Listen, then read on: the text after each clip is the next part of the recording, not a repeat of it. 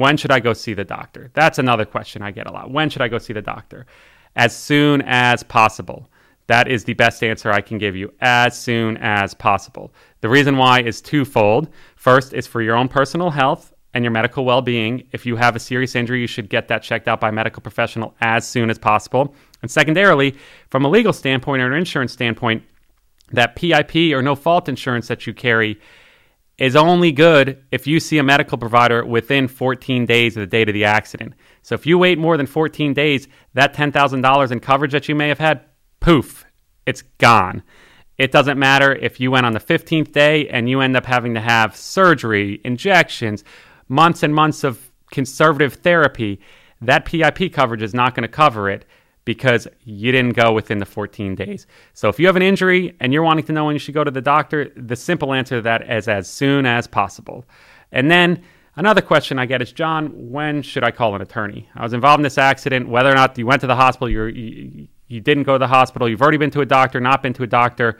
If you're injured in a motor vehicle accident, my advice is you should call an attorney as soon as possible.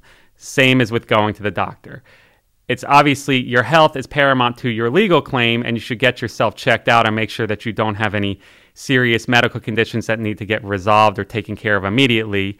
And once that is resolved, I would say calling an attorney is secondarily or second to that. But ultimately, call the attorney as soon as possible. Just like we talked about when you're taking photographs.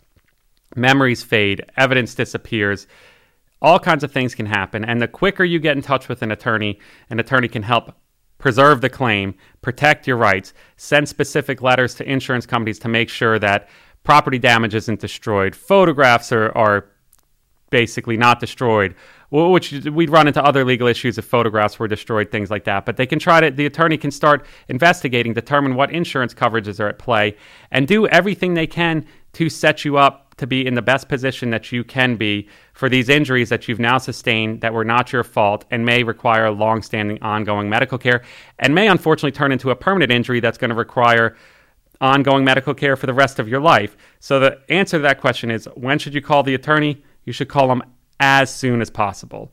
And they can start their investigation as soon as you retain them. They can start getting witness statements, investigating, getting insurance information, sending out what we call spoliation letters to make sure that evidence is preserved. All of that can be done once you retain an attorney to represent you. You know, ultimately, if you ever have any questions or you need to consult an attorney, we provide free consultations here at Corless Barfield Trial Group. So if you're involved in an accident, please look us up on our website at uh, corlessbarfield.com or you can contact, contact us directly here at the office at 813 258 4998.